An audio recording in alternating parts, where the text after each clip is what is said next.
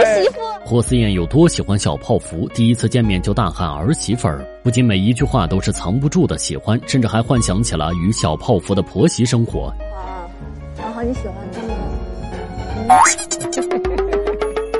你要是以后娶了小泡芙，小泡芙你要多带嗯嗯回来看我，老公你给我多买点钻石，以后小泡芙回来看我一次，我就给他摘下来一颗。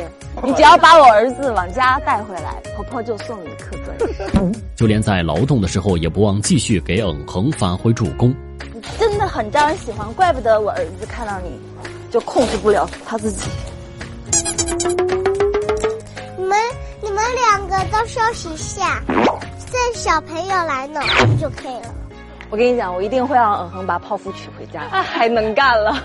中途休息的时候，看到小泡芙的脚脏了，直接拿起嗯哼的袜子给他擦脚，还在游戏之后大方表示自己得到的银饰都要留给小泡芙，给我的都会留给他。与此同时，小泡芙与另一位竞争者陈小春还在当女儿还是当儿媳之中艰难选择，但扎斯帕尔似乎并不理解老父亲的心思，只能眼睁睁看着嗯哼和小泡芙越走越近。在一次游戏环节中，小泡芙因为爬高而哭着退缩，而永恒见状立刻男友力爆棚。我来帮你爬包，小泡芙。没事，我来帮你爬包，小泡芙。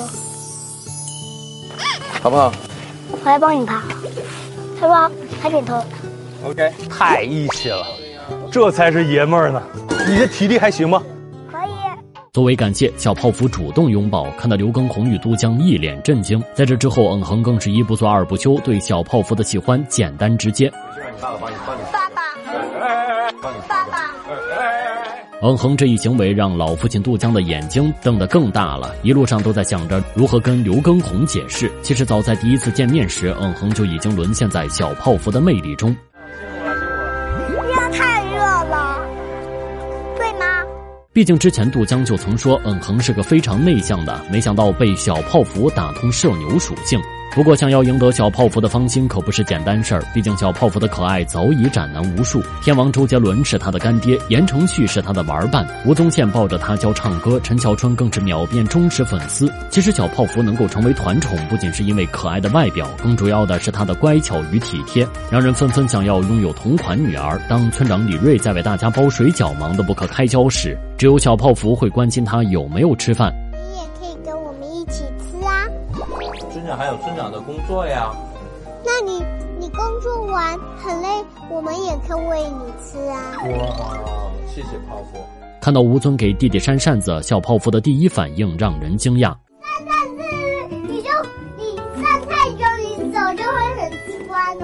诸如此类的细节还有很多。小泡芙会牢记老爸的生日，还特意选了水果蛋糕。在分蛋糕时，不仅每个小伙伴都有，就连一旁的工作人员也不落下。看了小泡芙，不少网友纷纷表示，这是又想骗我生女儿。没办法，小泡芙的神奇魔力，就连陈小春也抵挡不住。会不会想我？会啊，我也会想你的。小泡芙到底有什么神奇魔力？在爸哪儿某期节目中，要求老爸们互换孩子。当其他家长正在担忧孩子会不会适应时，陈小春仿佛喝了旺仔牛奶一般，因为他分到的萌娃是小泡芙，这让本就女儿奴的陈小春过了一把宠女儿的瘾。整期节目中，他对小泡芙的温柔让扎斯帕尔看了会流泪。Ladies and gentlemen，小泡芙的海苔屋，嘿嘿嘿嘿。海苔屋里面有什么？太太，哎呀，聪明真聪明！哎呀，果然是刘大公主哦。或许扎斯帕尔怎么也想不到，原来海苔还可以用来玩。不仅如此，为了让刘大公主高兴，陈小春更是拼了老命放风筝。小泡芙的一句想要骑马，让一向不愿意麻烦别人的陈小春放下面子去借，并且全程都用手紧紧握着缰绳。谁能想到，曾经因为对扎斯帕尔太凶而差点被网暴的陈小春，竟然被小泡芙彻底征服，完全忘记正在杜江身边的儿子。当两人共进晚餐时，陈小春不仅会学着给小泡芙扎头发，还问出了憋了一天的话。会不会想我？会啊，我也会想你的。我去台湾约你出来吃饭可以吗？很远，很远不远？我带 Jasper 一起过来找你好不好？好，很远很远。多远我都去找你。看着陈小春一脸幸福的笑容，彼时的扎斯帕尔正心系老父亲。可以带回家了吗？这样，我们再吃一块这个肉，我们就走了，嗯可以吗？嗯，我要都带回家，都都带回家，让爸爸尝尝。好，没问题。爸爸没吃过就是。短暂的互换时光随着晚饭的结束而告一段落，小泡芙也不舍落泪，而陈小春也红了眼眶，而陈小春更是沉浸在小泡芙的魅力之中无法自拔，也真的把她当成了女儿一样看待，还为她写了一封信。亲爱的刘宇福小朋友，我是 Jasper 的爸爸，小春怪叔叔。